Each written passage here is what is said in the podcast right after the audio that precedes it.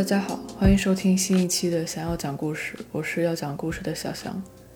今天进入九月份了，就总觉得离年底都不远了。但想一想，我这刚开学三个礼拜的新学期要怎么熬到十二月，一下子又觉得时间会特别漫长。这学期我每周二和周四有两节下午连在一起，但是它的内容非常非常不搭嘎的课。第一节课是在商学院 MBA 的一节关于模型、关于做数据分析的课。这节课我的同学大概都是。三十多岁有十多年工作经验的，嗯，大人吧，我坐在他们之中，真的就懵懵懂懂的，只能上课眨巴眨巴眼睛。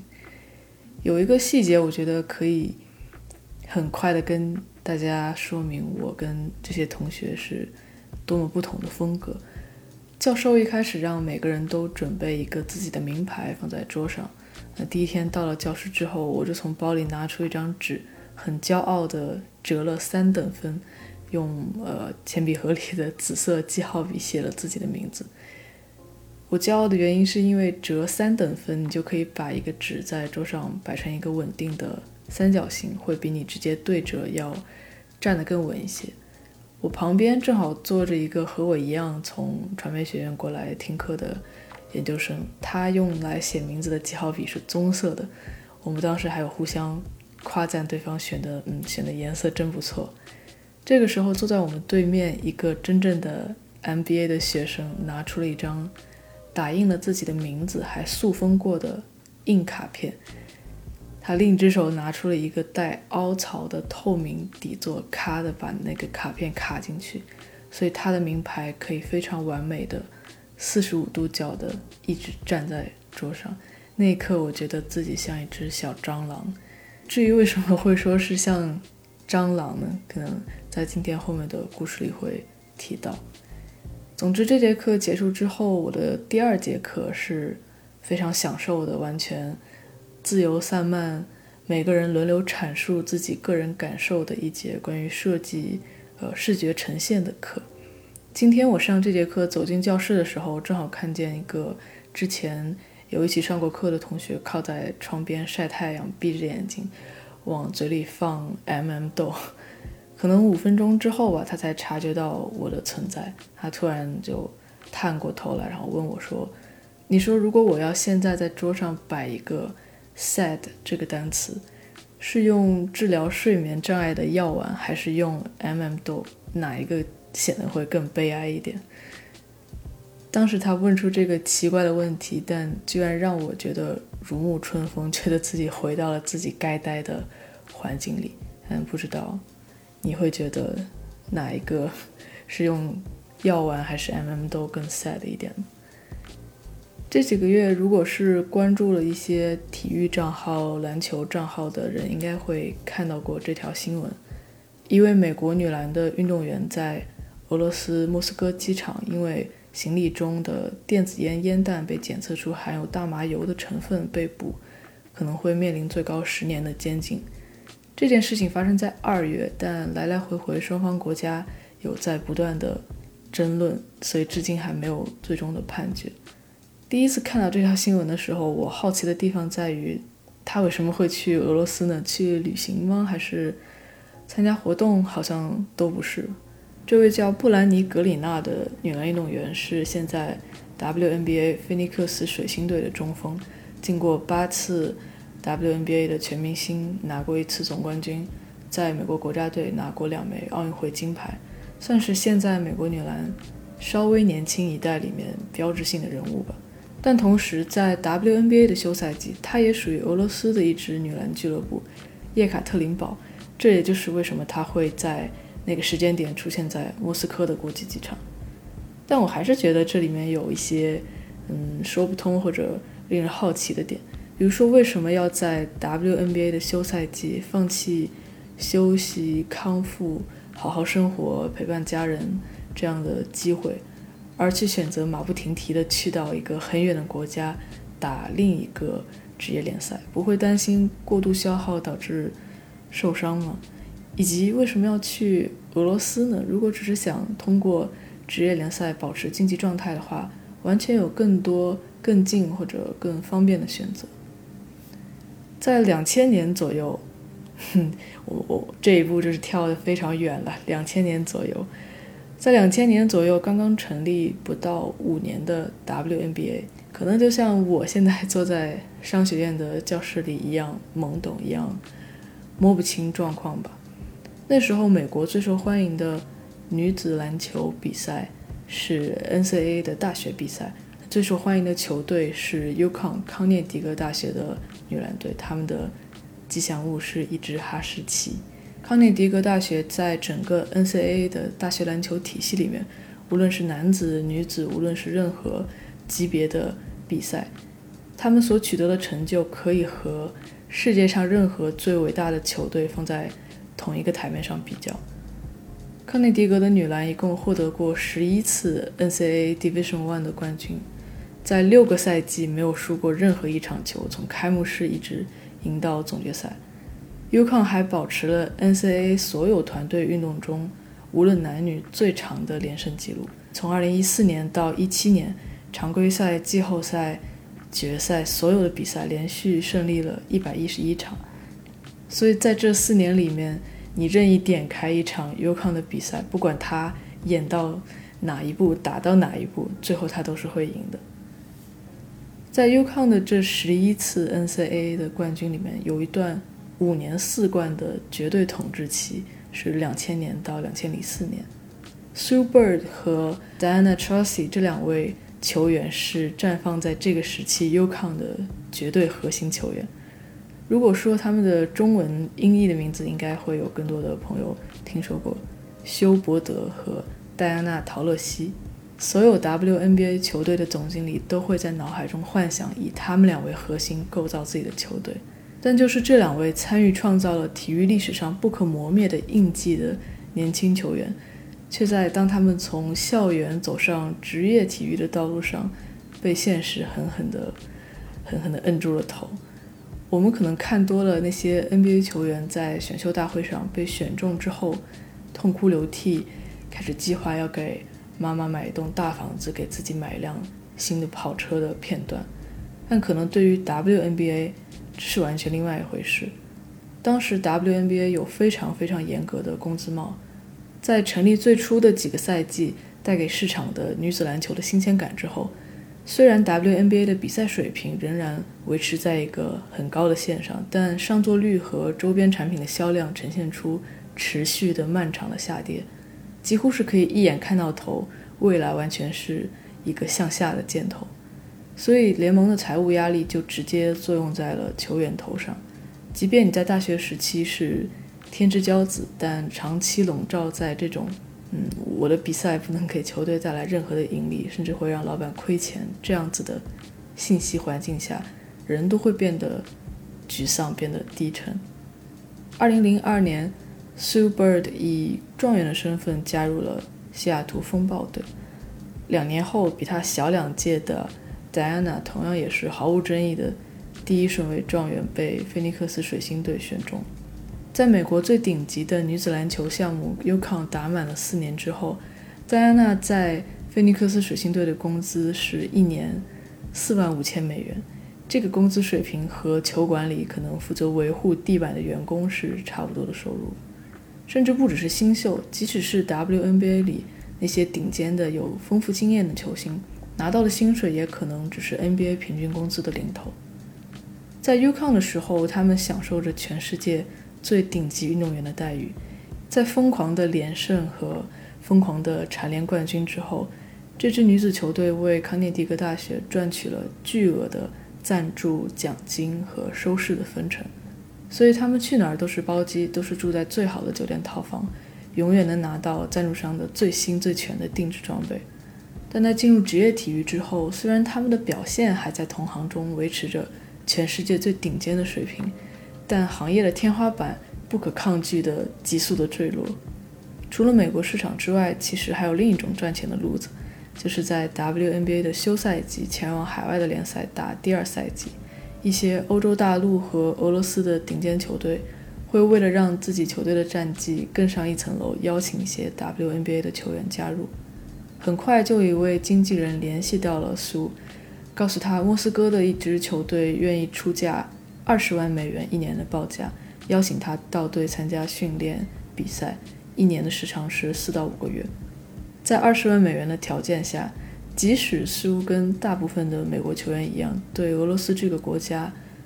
存在怀疑和恐惧，甚至他在俄罗斯的球队教练连一句英文都不会说，他所有的生活工作都必须依赖一位随行的翻译，但他还是同意了。零四年到零五年，在 WNBA 的休赛季，苏加入了俄罗斯女子超级联赛的莫斯科迪纳摩队。这支球队在两千年的时候有进入欧洲杯的女篮半决赛，实力跟财力都还算雄厚。在第一个莫斯科赛季结束之后，苏觉得自己是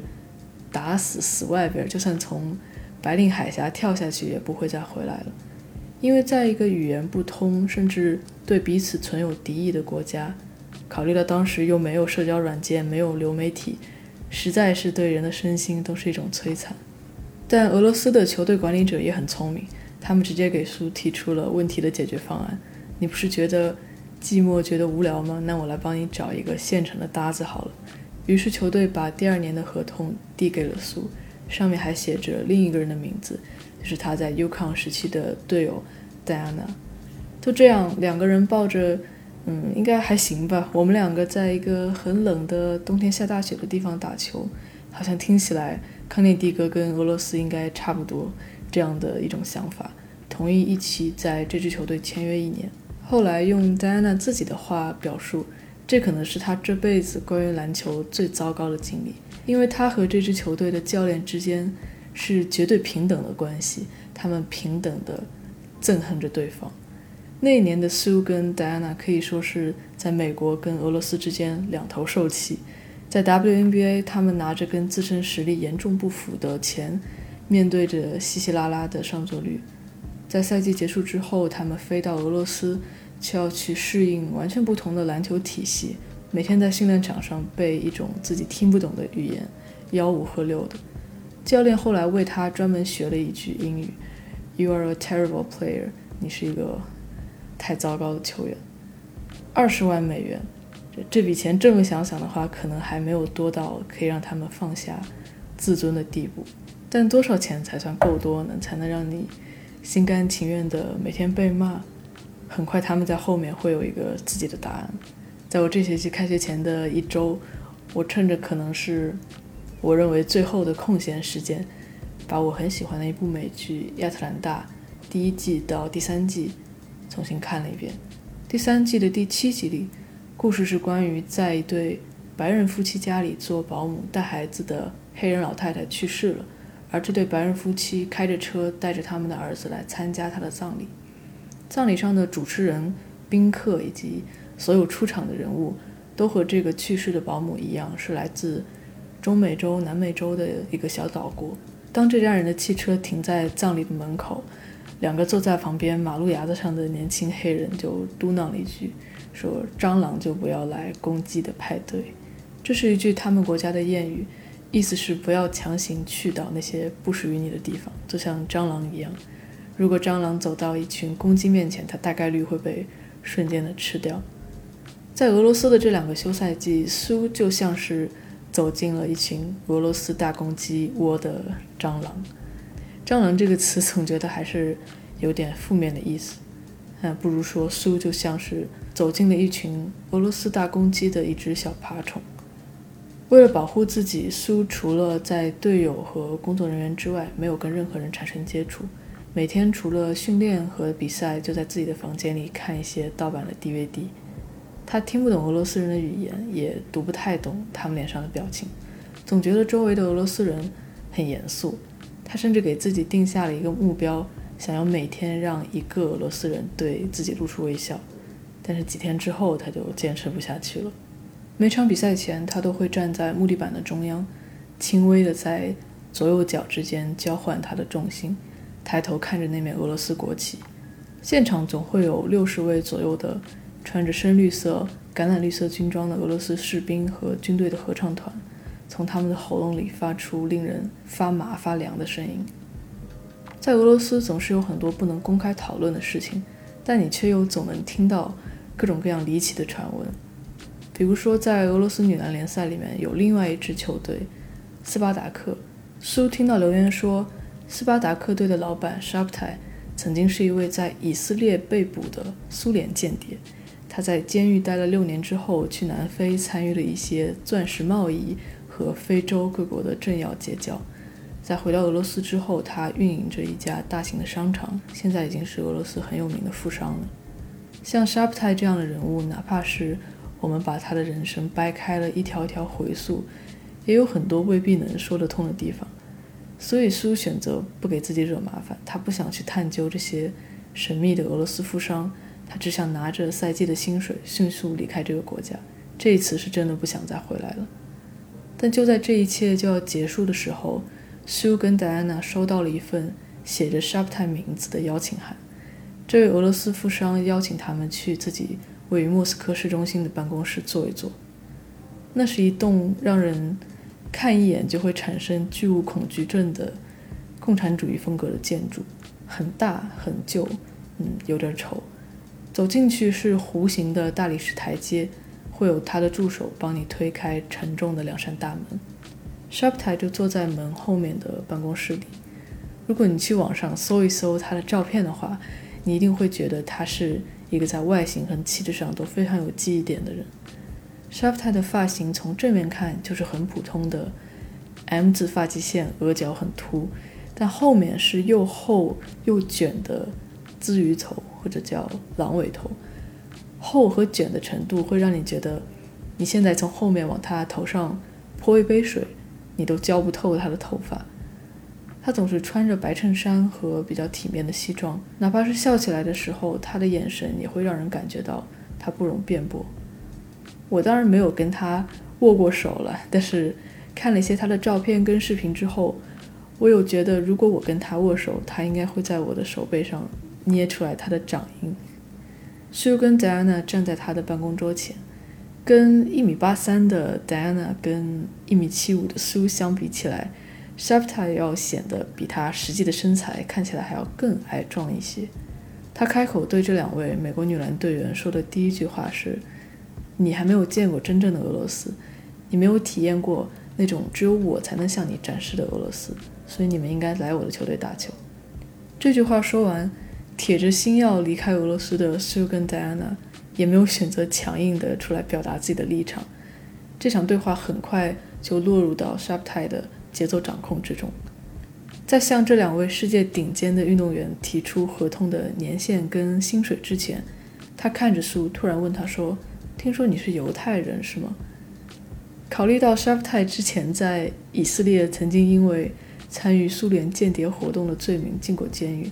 这个问题让苏觉得非常敏感，但应该是过度解读了。俄罗斯女篮联赛有一项对于球队内美国外援数量的限制，一支球队只能同时在场上有不超过两名的美国球员。这样做是为了限制各个俄罗斯球队的老板像军备竞赛一样无休止地把整个 WNBA 都挖到俄罗斯来。但对于 Sharptai 这样长期周旋于各个政府官员之间的权贵来说，他玩的跟别人从来就不是同一场游戏。苏的爸爸也的确是犹太人，因为这层血统在得到证实之后，s h a f t a i 就拿起电话拨了一串号码，当着苏跟达安娜的面，开着免提用希伯来语和对面说了几分钟。沙普泰会说希伯来语，是因为他自己就是出生在立陶宛的犹太家庭。电话结束后，他轻描淡写的说：“好了，我们已经给你办了本以色列的护照了。”至于 Diana，因为她的父亲是意大利人，所以她本身就有美国和意大利的双重护照。就这样，这两位美国女子篮球的名将在俄罗斯的土地上突然就不再是美国球员了。Shaptai 紧接着拿出一张纸，起草了一份合同的框架，大致的内容就是 Sue 跟 Diana 每年将有六个月的时间代表莫斯科斯巴达克队参加俄罗斯女篮联赛和欧洲杯的比赛。根据球队的成绩，他们获得的年薪将会是在四十万美元到一百万美元之间浮动。走出这间办公室，苏跟戴安娜已经不再感觉到这座建筑和这座城市给人带来的沉重跟压迫感，俄罗斯好像也不是不可以再待一待。的确，他们第二次对俄罗斯的全新认知就是从这里开始的。此刻，他们脑海中需要思考的只有一个问题，也是在他们临走前 s h a p t a 提出的最后一个问题：告诉我你喜欢吃什么。一年花两百万美元请两位美国球员来俄罗斯打球，这件事情在其他球队可能不太可能发生，但在 s h a p t a 这个人身上是合理的。刚才有提到 s h a p t a 出生在苏维埃时期的立陶宛。那是一个比美国对篮球还要更加狂热的国家。篮球在立陶宛几乎可以等同于国家民族的尊严，在球场上战斗是为了证明立陶宛整个民族的存在。在一九九三年 s h a p t a 从以色列的监狱被释放后，他赞助了一支以色列当地的女子篮球队。几年后，他跟立陶宛最伟大伟大的篮球运动员萨博尼斯一起赞助了一支立陶宛的球队。在九八到九九赛季，这支球队第一次进入欧洲联赛的四强，就直接击败了来自意大利和希腊的两支历史非常悠久的欧洲强队，拿到了那一年的欧洲冠军。Sharp t a 还不只是一个只管出钱什么都不问的老板，他会深度参与，甚至深度干涉到球队的人员构成、战术安排。他也的确对篮球有很深的理解。给出这句评价的人是他的第三任，也是最后一任妻子。零四年，俄罗斯在拿到奥运会女篮铜牌的时候的国家队首发后卫安娜，他们两个人接触的契机是二零零二年，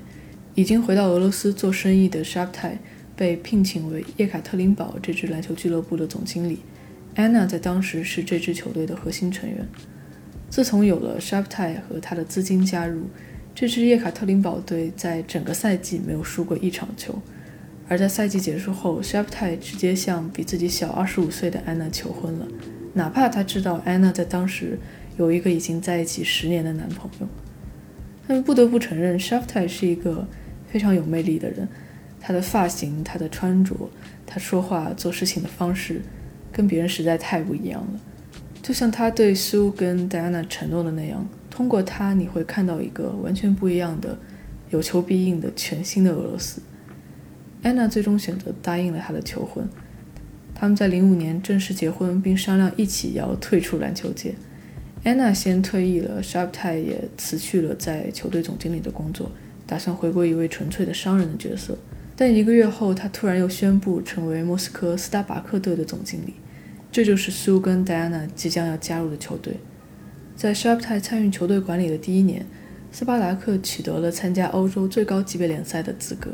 看上去这是一支底子不错、资金充足的球队，于是好像是时候去买一点更厉害的装备了。s h a p t a 不仅如愿以偿地从 WNBA 带回了两位世界级的球星，还通过刚才提到的操作护照的方式，让他们不再占用队内美国球员的名额。让 Sue 跟 Diana 转变心意，决定继续留在俄罗斯的原因也非常简单，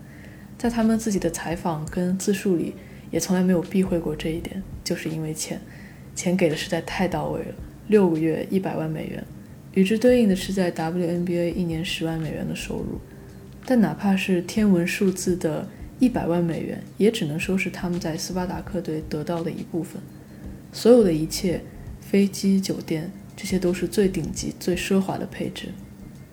在 WNBA 的客场旅行中，联盟会强制要求新秀球员两个人住在一间狭窄的、空调也许都失灵的普通单间里。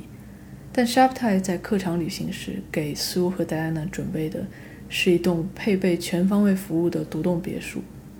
他的特权甚至不仅限于俄罗斯境内，在他们去到的任何一个国家，好像 s h a p t a 走到哪里，他周围的几公里半径就会自动被划分成俄罗斯王国。如果你在他面前胆敢提到你想要某样东西的话，那么第二天他绝对就会出现在你的房间门口。有时候也不一定是奢侈品，可以是一筐从斯洛文尼亚乡下新鲜摘采的草莓。但奢侈品当然也少不了了。他经常会随手递给苏跟戴安娜一张银行卡的副卡，说去刷吧。从来没有过这种消费体验的苏跟戴安娜，在巴黎的高级百货店显得非常局促。一只这么小的包包真的要花三千刀吗？这个数字是从来没有出现过在他们日常的消费观、消费选择里的。三百刀毕竟可以做太多的事情了，这样浪费好像不太好吧。但很快他们就学会适应了自己的新角色。三千刀一只包包，你帮我拿一个黑色，再帮我拿一个白色吧。那天他们一共买了二十几只包。他们的专职司机在商场附近随时待命。回到车上的苏跟戴安娜看着脚边的手提袋，觉得自己像抢了银行一样。在球场上，苏跟戴安娜也拿出了对这些奢华生活的回应。这对在康涅狄格大学统治 NCAA 的老搭档，非常丝滑地把这种绝对的统治力带到了俄罗斯超级女篮联赛。对球场上的一切洞若观火，永远像机器一样做出。不会出错的最精准的判断的苏，跟得分能力没有任何死角的戴安娜，在这两人的组合之上，沙普泰还招募来了 WNBA 1997年的状元 Tina Thompson，她是四次的 WNBA 的总冠军，拿过两块奥运会金牌。在2019年以前，她一直都是 WNBA 历史上的得分王。所以02年的状元苏，04年的状元戴安娜，现在再加上一个97年的状元 Tina。斯巴达克队的每一场比赛就像是 WNBA 的全明星赛了，但在此之上，队内甚至还有三位俄罗斯国家队的主力球员。这样的比赛在每次念完入场球员名单的时候，就差不多都有结果了。他们的降维打击让整个欧洲女篮变成了一种纸牌游戏。那年是零七年，斯巴达克毫无悬念地成为了那年的欧洲总冠军。而在这六个月的赛季里面，沙普泰每天的工作就是穿着他的白衬衫跟西装，比赛结束之后对着记者的摄像机，大声的夸赞他的这些宝贝球员们。在巴黎的奢侈品专柜，苏跟戴安娜能非常快速地适应新角色，但由奢入俭易，在他们结束了俄罗斯的赛季之后，回到了简陋不堪的 WNBA。这个时候，他们完全没有办法忍受了。客场比赛需要自己打包行李，赶凌晨四点的普通航班。和队友挤在狭小的酒店房间里，听着空调运作的噪音。哪怕第二天上午还有高强度的训练，在晚上到达酒店后，他们也没有办法点到一份最简单的食物。在去到俄罗斯拿一百万美元的年薪之前，他们曾经认为这些都算作苦中作乐，是那些可以说服自己去克服的困难，甚至还要感激自己能在女子联盟里打球的机会。但经历了俄罗斯的一切。重新再琢磨一下发生在 WNBA 里的这些事情，突然就变得无法忍受了。所以苏跟戴安娜现在的人生是十分分裂的。每年夏天，他们在 WNBA 的赛季里勤勤恳恳，凌晨睡在机场的候机大厅里，就为了挣十万美元。但这已经是 WNBA 的最顶薪了。赛季一结束，他们会有一周左右的休息时间，紧接着就会飞到俄罗斯，挣回来一百万美元。钱在这里面绝对是最大的因素，但我不认为这是一个庸俗的因素，因为钱能代表的东西实在太多了。它不仅能让你可以在一天之内买三十个奢侈品包，它也可以代表着你得到的尊重和认可，是一个人价值的直接体现。钱可以解决生活中的太多问题了。从这之后，苏跟戴安娜不必再为了生活的琐事焦虑，也不必为了买一件东西反复纠结。这种用天赋跟实力去兑换等额的金钱的公式，在此之前是从来没有出现在女子篮球的世界里的。他们的俄罗斯老板沙普泰会时不时地展现一下自己到底究竟还能做哪些事情。有一次，苏跟戴安娜需要临时坐晚上八点的飞机从美国飞到莫斯科，但那天晚上还有一场比赛要到七点钟才结束。沙普泰直接电话打给了俄罗斯航空。把这班同时也搭载了很多普通旅客的商业航班直接推迟了两个小时。有时候他会把苏跟戴安娜叫到自己的办公室，和他们聊一聊自己在以色列的时候是怎么样周旋在当时的总统和最大的反对党领导人之间的，以及在南非他是怎样通过操作当地的傀儡政权获得了对钻石贸易的控制权。可以看出，沙普泰一点也不忌讳自己曾经的间谍身份和这些灰色的商业行为。可能会为自己现在的名声带来什么阴影？他甚至希望把这个阴影做得越大越好，越耸人听闻越好。在渐渐了解到沙普泰的更多方面之后，苏开始意识到，自己和队友戴安娜虽然对于球队非常重要，但归根到底也只是大游戏里的两块拼图。二零零八年，又有一位 WNBA 的球星 Lauren 迁入了斯巴达克，他是三届的 WNBA 的 MVP。这真的是一支梦之队了。零八年、零九年，Sue、Diana 跟 Lauren 的组合又连续两年帮球队拿下了欧洲冠军。对于这些帮助他满足所有篮球幻想的女篮队员们 s h a p t i 付出的可不止只有金钱。他经常会邀请队员们来家里，跟自己的孩子和妻子安娜一起吃饭聊天，对球员们生活上的各种需求都非常关注。就连戴安娜的妈妈都会在电话里开玩笑叫 Shaftai 叫 Papa，这可能是 Shaftai 的魅力吧。可以说他很擅长笼络人心，也可以说他很擅长产生人与人之间的情感连接。在媒体采访中，他把 Sue 跟戴安娜定义为表演家跟娱乐明星，给予他们充分的尊重跟欣赏。所以，像麦当娜那样的艺人，有的别墅、跑车、司机、保安、球员也应该要有啊。这样的言论是绝对不会从一个 WNBA 的老板口中说出来的。更难得的是，他并没有像圈养两只金丝雀一样把苏跟戴安娜捆在自己身边。他给了他们在 WNBA 一辈子也挣不到的薪水，但也允许他们把这笔财富带走，用来做他们想做的任何事情。他们可以完全自由支配这每年一百万的薪水，也不需要在球场之外任何形式的取悦沙普泰。我觉得，当一个人允许你把他给你的东西带走，这才说明他在心里真的把这个东西的拥有权让渡给了你。不过，在这听起来梦幻一般的篮球氛围背后，苏跟戴安娜的心中一直保留着一块警惕。这不是他们主动想要保持警惕，而是周围总是有令人无法忽视的现象在发生。比如每次客场旅行，在当地的机场一定会停着一辆黑色的 SUV，旁边站着一个提着手提箱的男人，每一次都是。在欧洲的不同国家待的时间久了，他们也会听到不同的人出来的各种传闻，比如 s h a p t a 和俄罗斯的黑社会犯罪组织有非常紧密的联系。在苏联解体的九十年代，他就是依靠这些关系拿下了很多房地产项目。二零零九年的十一月，赛季开始之前，戴安娜已经提前回到莫斯科，和队友一起为了下赛季拿到四连冠开始做准备。而苏因为刚刚经历了一些小伤病，选择留在西雅图接受治疗康复，计划大概在一月份左右开赛前再回到莫斯科。那天是他们一位美国队友的生日，十一月二号，也正好是 Beyonce 在莫斯科开演唱会的日子。沙普泰像往常一样为大家提前安排好了座位。训练结束后，戴安娜和她的几个队友来到了市中心那栋共产主义风格的办公室楼。准备和沙普泰碰面，一起去到演唱会。说不上来为什么，但那天戴安娜有一种奇怪的感觉，可能是因为今天沙普泰的办公室大门紧闭着，这是一件挺反常的事情。因为平时哪怕沙普泰不在，他的助手也会把办公室的门打开，让球员们进去坐坐。几个球员交换了一下眼神，坐在大厅里静静的等。等待的时间越长，第一次走进这栋大楼时候的那种压迫和陌生的感觉。就又被翻了出来。戴安娜坐在那里，好像她的眼前能看到机场外停的那辆 SUV。他开始控制不住的觉得心脏的一个角落在焦躁。又过了一会儿，他们中的一位俄罗斯球员终于忍不住了，走出去想要问问司机是怎么回事。几分钟后，他回来了，告诉戴安娜 s h a p t a 刚刚被杀了。他在开车去往克里姆林宫的路上，被人连开了十枪，全部击在胸部，当场立刻死亡。戴安娜坐在那里，听到这个消息。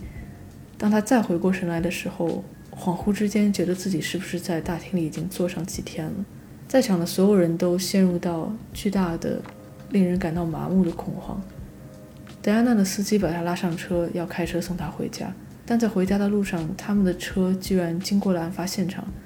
戴安娜亲眼看到那辆她跟沙普泰、跟苏经常一起乘坐的黑色的奔驰。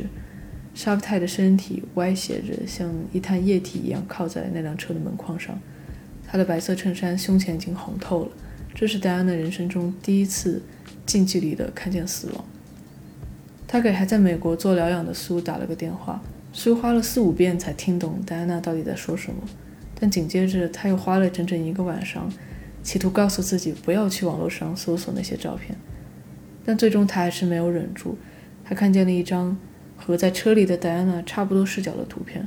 我粗略地翻看了那些过去 s h a r p t a 在公开场合的照片，几乎每一张里他都穿着白色的衬衫，有短袖的，有打领带穿在西装里面的，或者穿在毛衣里露出领子的。所以，对于他日常生活中的身边人，看见他胸口白衬衫上的红色，一定像刀一样刺眼吧？这条爆炸性的新闻是那天俄罗斯所有媒体的头条。现在警方得出的结论是，这是一场因为商业利益纠纷导致的雇凶杀人，开枪的人是一位职业杀手。但在这件事情刚刚发生且在不断发酵的当下，留言的数量是远远盖过了真相的。球员们都失魂落魄，不知道自己该去哪里，做什么，不该做什么。可能他们是想通过重复日常熟悉的行为来麻痹自己，告诉自己其实沙夫泰并没有死亡。总之，最后他们都来到了球队的训练馆，但到了之后，所有人都只是坐在长长的走廊里，沉默或者哭泣。在戴安娜的记忆里，他们一起这样度过了最初最难熬的几天。几天后，沙普泰的葬礼在球队的主场举办，政府官员、歌手、演员、黑社会的头目，反正三教九流的人都来了。戴安娜偷偷问了一位俄罗斯队友说：“你觉得会是谁干的？”队友面无表情地说。可能杀他的人今天就在球馆里。说完这句，他又很自然地把话转移到别的话题上了。在这一刻，所有那些关于俄罗斯的令人不寒而栗的刻板印象或者记忆，都变得那么鲜活。对于苏跟戴安娜来说，沙普泰死了，那么他带领着他们所重新认识的那个俄罗斯也就消失了。那还有必要留在这里吗？如果一切都要变天了的话？沙普泰的遗孀安娜接管了球队的管理，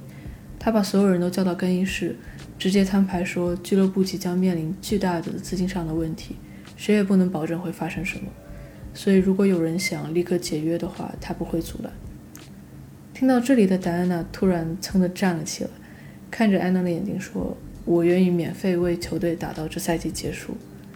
喊出这句话的戴安娜听着房间里自己的回音，才不得不再次承认。沙普泰给他营造出的一切，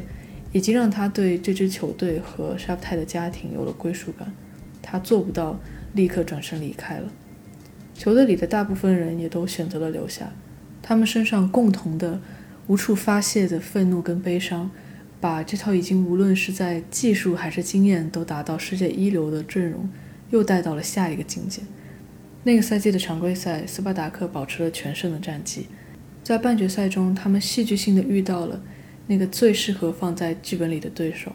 沙普泰曾经亲自运营，也是他的遗孀安娜曾经效力的叶卡特林堡队。叶卡特林堡和斯巴达克走的是同一个大思路，都是通过购买顶级的天赋，把自己推到了欧洲女篮的顶端。叶卡特林堡的名单上有三名全明星级别的 WNBA 球员和四名俄罗斯国家队成员。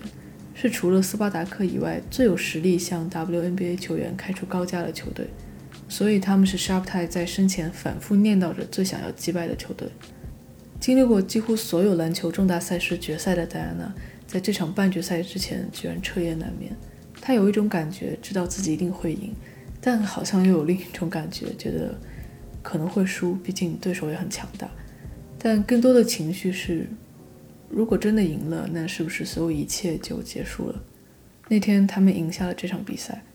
在最终的总决赛前，沙普泰的遗孀 Anna 递给球员们一些球星卡，这是队内的一个小游戏，他们总会套用球星卡的模板给队员们做一些卡片，但这次的不一样，这是印着沙普泰头像的卡片。那场比赛，他们选择了球队历史上从来没有出现过的全黑队服，还统一穿了黑色的高帮袜子。每个人都偷偷把那张发到自己手上的印着沙普泰头像的球星卡塞进袜子里。戴安娜回忆了那场比赛，她说，在球场上，球员是能感受到一种势能的。关于输赢，大家都会有强烈的预判。而那天比赛的输赢在开始之前就已经注定了。斯巴达克以八十七比八十，连续第四年拿到了欧洲最高级别联赛的冠军奖杯。在彩色的纸片从天而降、漫天飞舞的那几秒。戴安娜看见一条黑色的实心的线在她眼前画了下来，这是一个时代的终结。赛季结束后，苏选择为斯巴达克再打一年，而戴安娜选择立刻转会去了一家土耳其的俱乐部。在2012年，这对从大学一路打到 WNBA，再到欧洲各国联赛的好朋友，再一次在俄罗斯成为了队友。他们一起加入了斯巴达克最大的敌人——叶卡特林堡。斯巴达克至今还在作为一家篮球俱乐部运营着，但在失去了来自沙普泰绝对压制性的资金之后，他早再不是那个横扫欧洲四连冠的状态了。那 WNBA 呢？二零二二年，在十几年之后的今天，球员在 WNBA 的收入略有提高，但这仍然是一个太低太低的数字。在二一年到二二年的数据里，WNBA 的最高薪酬仅仅是二十二万美元，每年选秀前四位的新秀可以拿到七万美元左右，而 Diana 跟苏在二零零四年拿到的新秀工资是四点五万到六万美元左右。同样是新秀状元。在 NBA 这个数字应该是千万级别，